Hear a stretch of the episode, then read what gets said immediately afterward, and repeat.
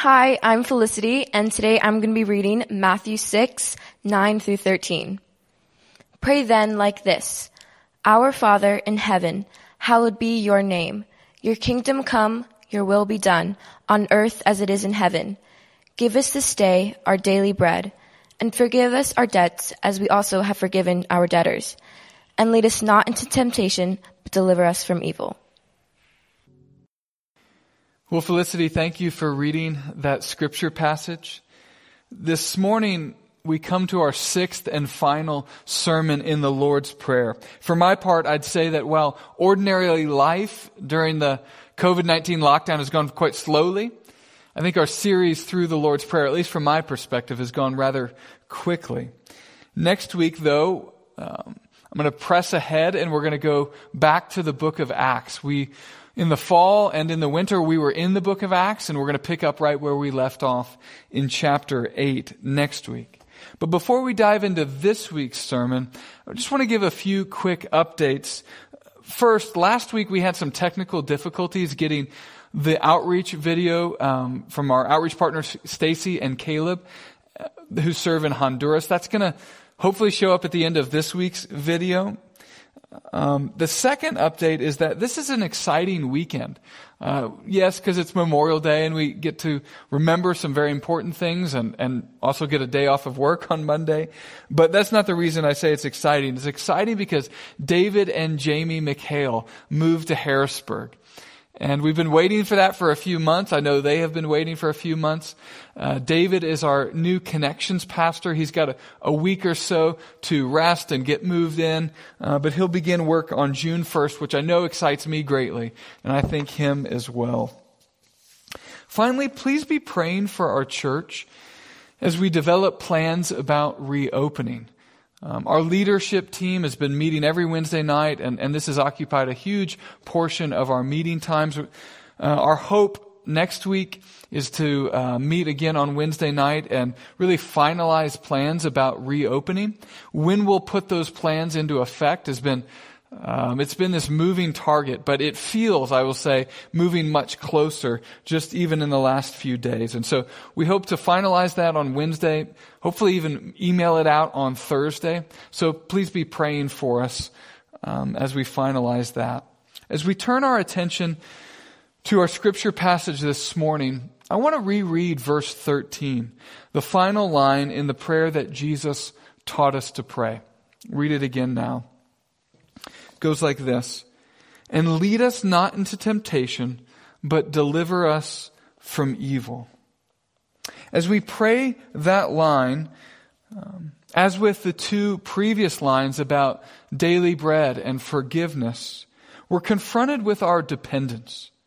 The Lord's Prayer teaches us many things, but especially that we are more sinful and fragile than we realize.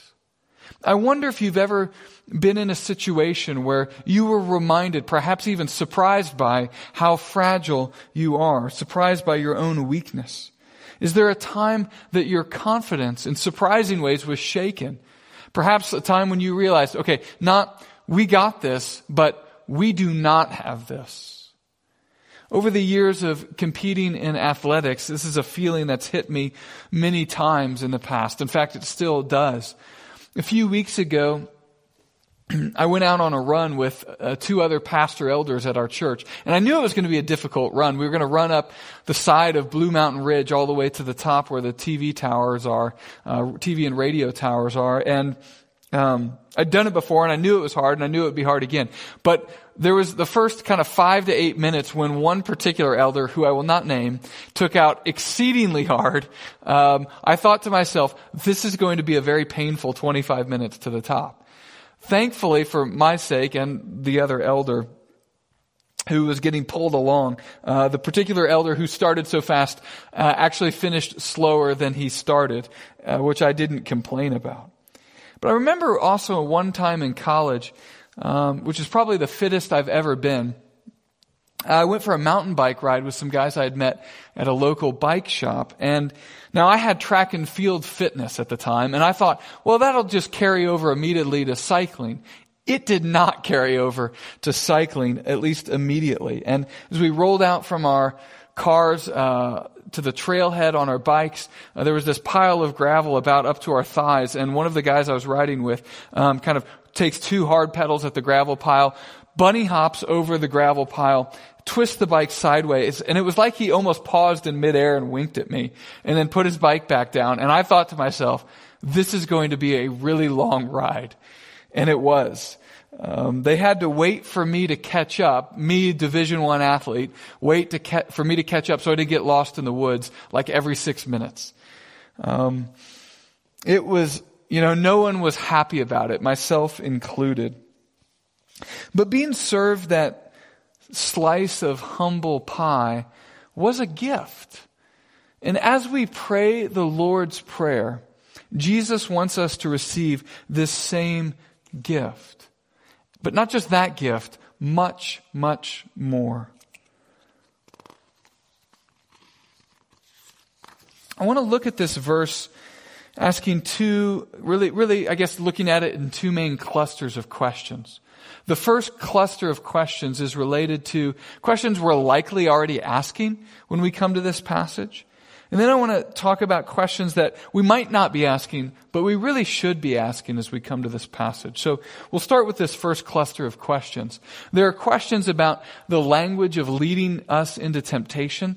And then there are questions that you might be having about parts of this verse that you've always said and probably have memorized, but don't seem to actually be in the text itself. So let's talk about those.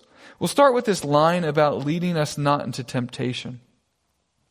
There's a question about whether temptation is even the right word to use. In the Greek language, the word for testing and temptation are the same word. It's really only the context that leads translators to know which word to use.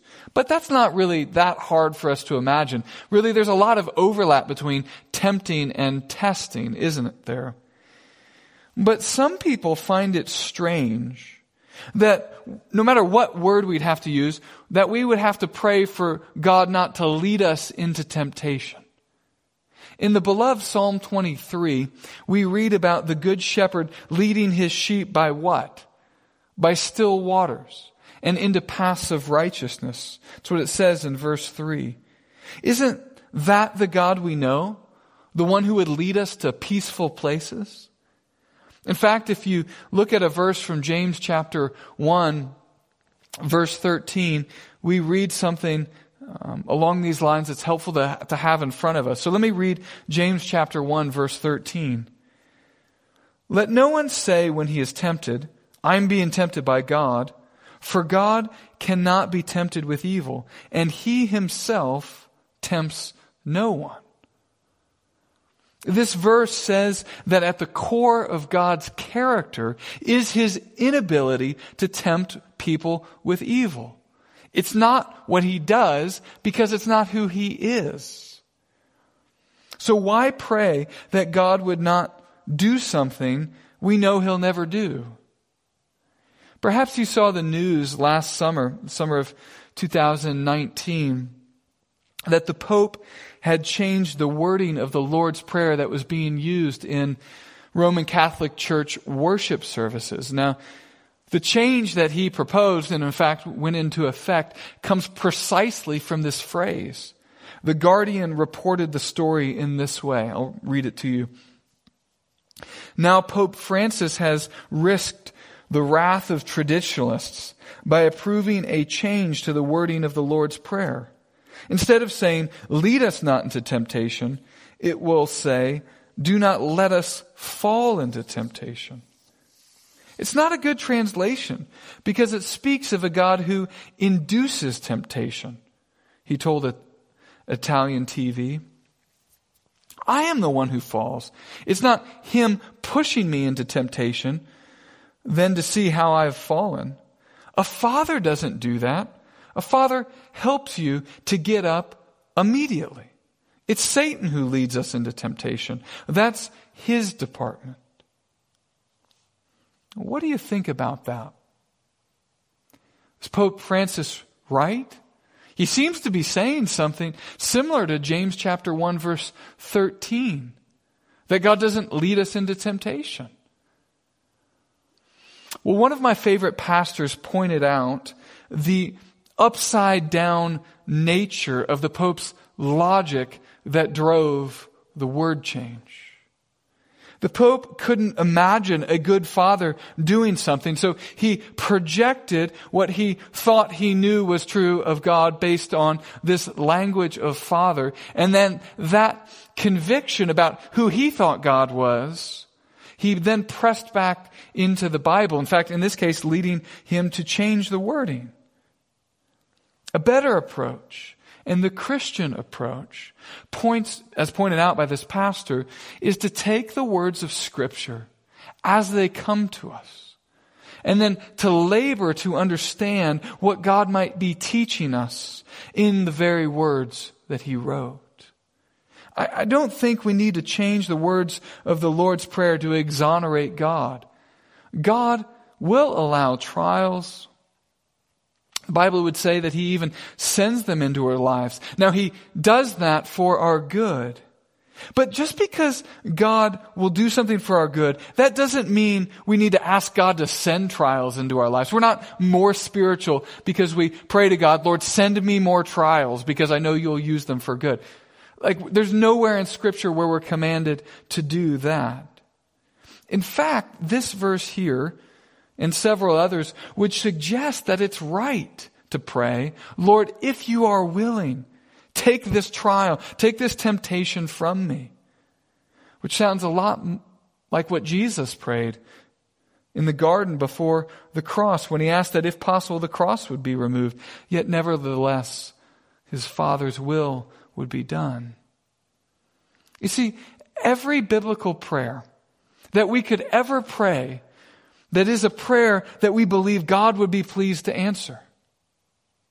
Lord, save my friend from his sinful ways. Lord, please allow governmental rulers to rule with wisdom. Lord, please raise up laborers to share your good news with others. Lord, give us our daily bread. Lord, hallowed be your name. Lord, do your will here on earth as you do or as it's done in heaven. All of these prayers are prayed with the conviction that we know God would de- be delighted to answer them. So why do we pray them? Like why pray prayers that we know God already wants to answer? Should we change all of those passages too? A few weeks ago, I said that better than daily bread, better than receiving daily bread from God, is being in a relationship with Him, being in a relationship with the baker. In praying for God's protection, God grows our relationship with Him. It's true that He will never do His children ultimate harm. He may allow things temporarily that are difficult, in fact, even very difficult for us. But that doesn't mean we shouldn't ask Him for His help and protection when we feel as fragile as we really are. God wants you and I to know Him, to be in a relationship with Him. That, that's why we pray the prayer the way it's written. Now, the second thing you might be asking about these lines from the Lord's Prayer perhaps have to do with the wording that you've memorized. In fact, we've said here in church ourselves but we haven't said it once during this sermon series. Here, I'll, I'll be very brief. We have not said, Yours is the kingdom and the power and the glory forever. Amen. Why not? Well, it's not because those words, in a sense, are wrong or unbiblical. But the best evidence would suggest that those words come as a late addition to the Bible. In other words, they're not originally part of what Matthew wrote when he wrote his gospel. That's why the version of the Bible that we preach from has a footnote that you know, directs you to the bottom of, of, of the, the text. And then that footnote says, some manuscripts add, and then it says the line. But those manuscripts that apparently add that line of, of power and glory and forever and ever, amen, seem to be later manuscripts when you really study that through. And so likely what happened is that the early church, very early probably, was saying those lines in their church liturgy, meaning they were saying them during church worship services and then somehow they got added back to a copy of scripture and that copy was copied. But many manuscripts, many early manuscripts don't have that line. But it wouldn't be wrong to say it. It's not wrong to pray it. In fact, in a sense, it's a biblical prayer. There's a prayer from the Old Testament that King David has. It actually comes from 1 Chronicles chapter 29 verse 11. You can go look it up. 1 Chronicles 29 verse 11. That sounds almost exactly like the way we say the longer ending to the Lord's Prayer. So, with that covered, those are a few questions that you might have been asking as we come to the Lord's Prayer. But I want to end by highlighting two questions that you might not have been asking, but we should. The first question we should be asking is this. In light of this verse, what kind of people are we? The answer is we are sinful and fragile people. I'll explain. I'm not tempted to eat grass or to eat tree bark. Like, that's not a struggle I have moment by moment saying, Lord, help me not to eat tr- grass or tree bark. Now, there are some in my family who would say that I don't really struggle with eating too many sweets either. uh, they would probably say, I have no trouble at all eating too many sweets. Um, they might say that actually is the problem. In fact, as I wrote this sermon in the office on Thursday, I actually had several handfuls of sweets and candy.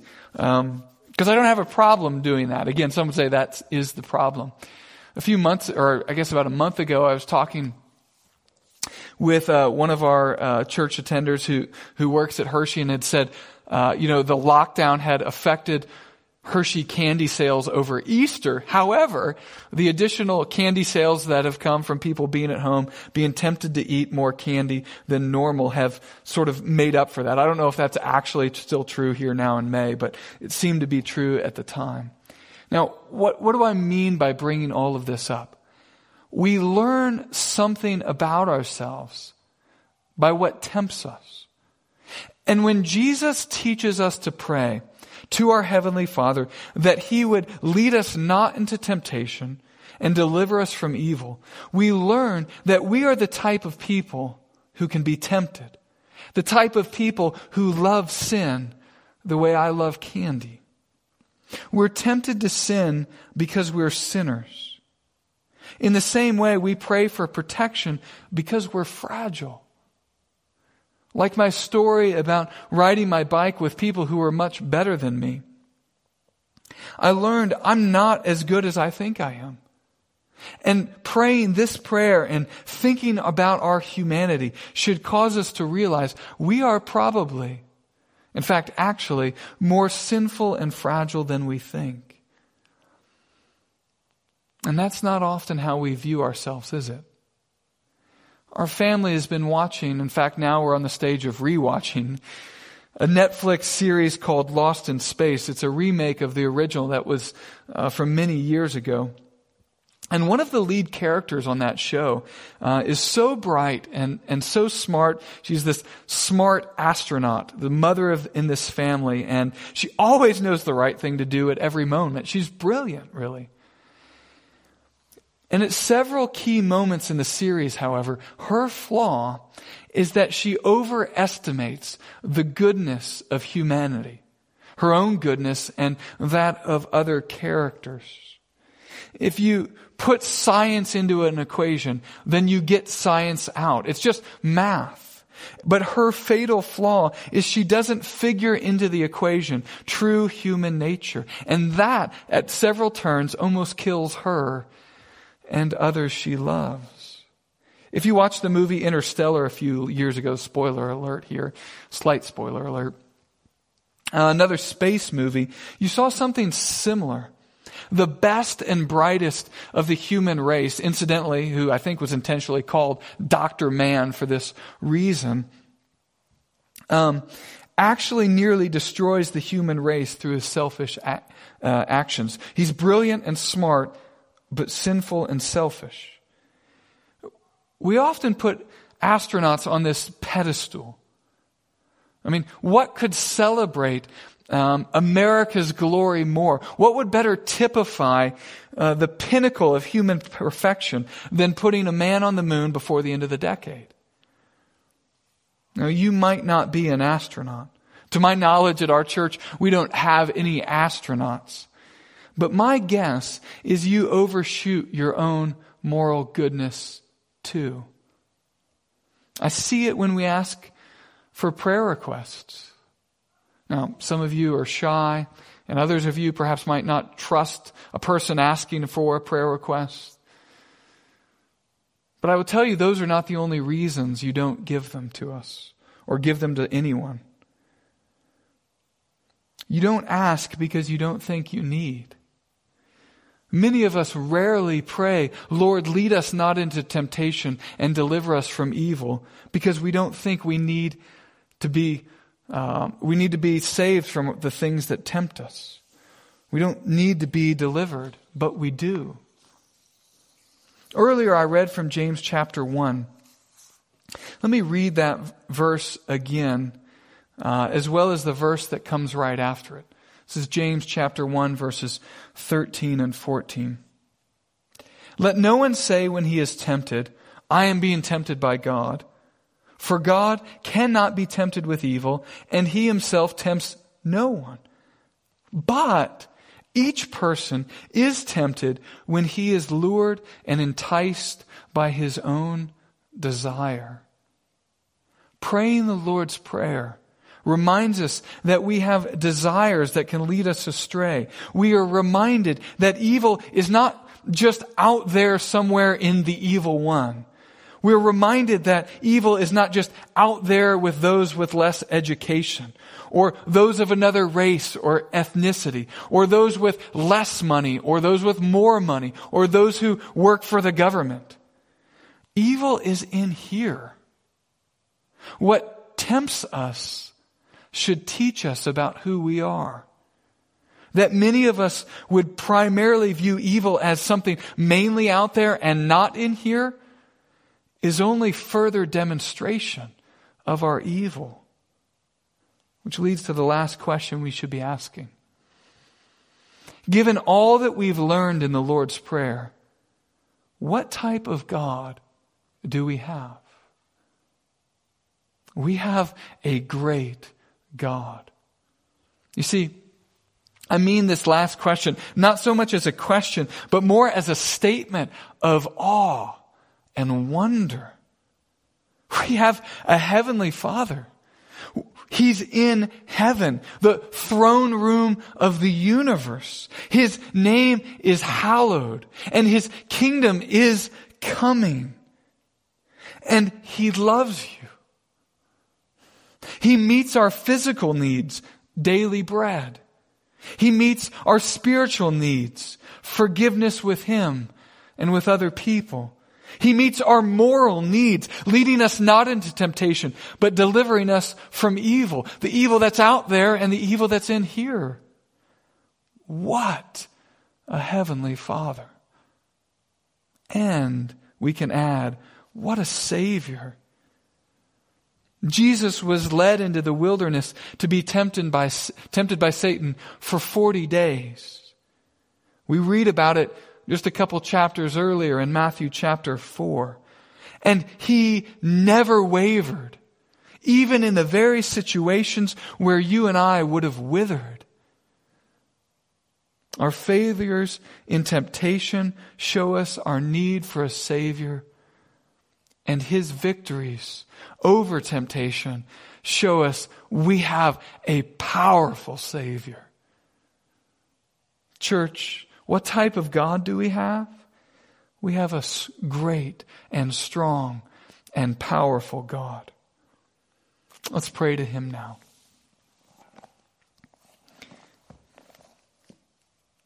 Our Father in heaven, hallowed be your name. Your kingdom come, your will be done on earth as it is in heaven. And give us this day our daily bread. And help us to forgive those who sin against us. Lord, as you forgive our sins. And Lord, lead us not into temptation. We are fragile and weak and sinful. Lead us not into temptation, as we know you delight to do. Help us to be strong as we do your will. Lord, and we pray these things and many more. In Christ's name, amen.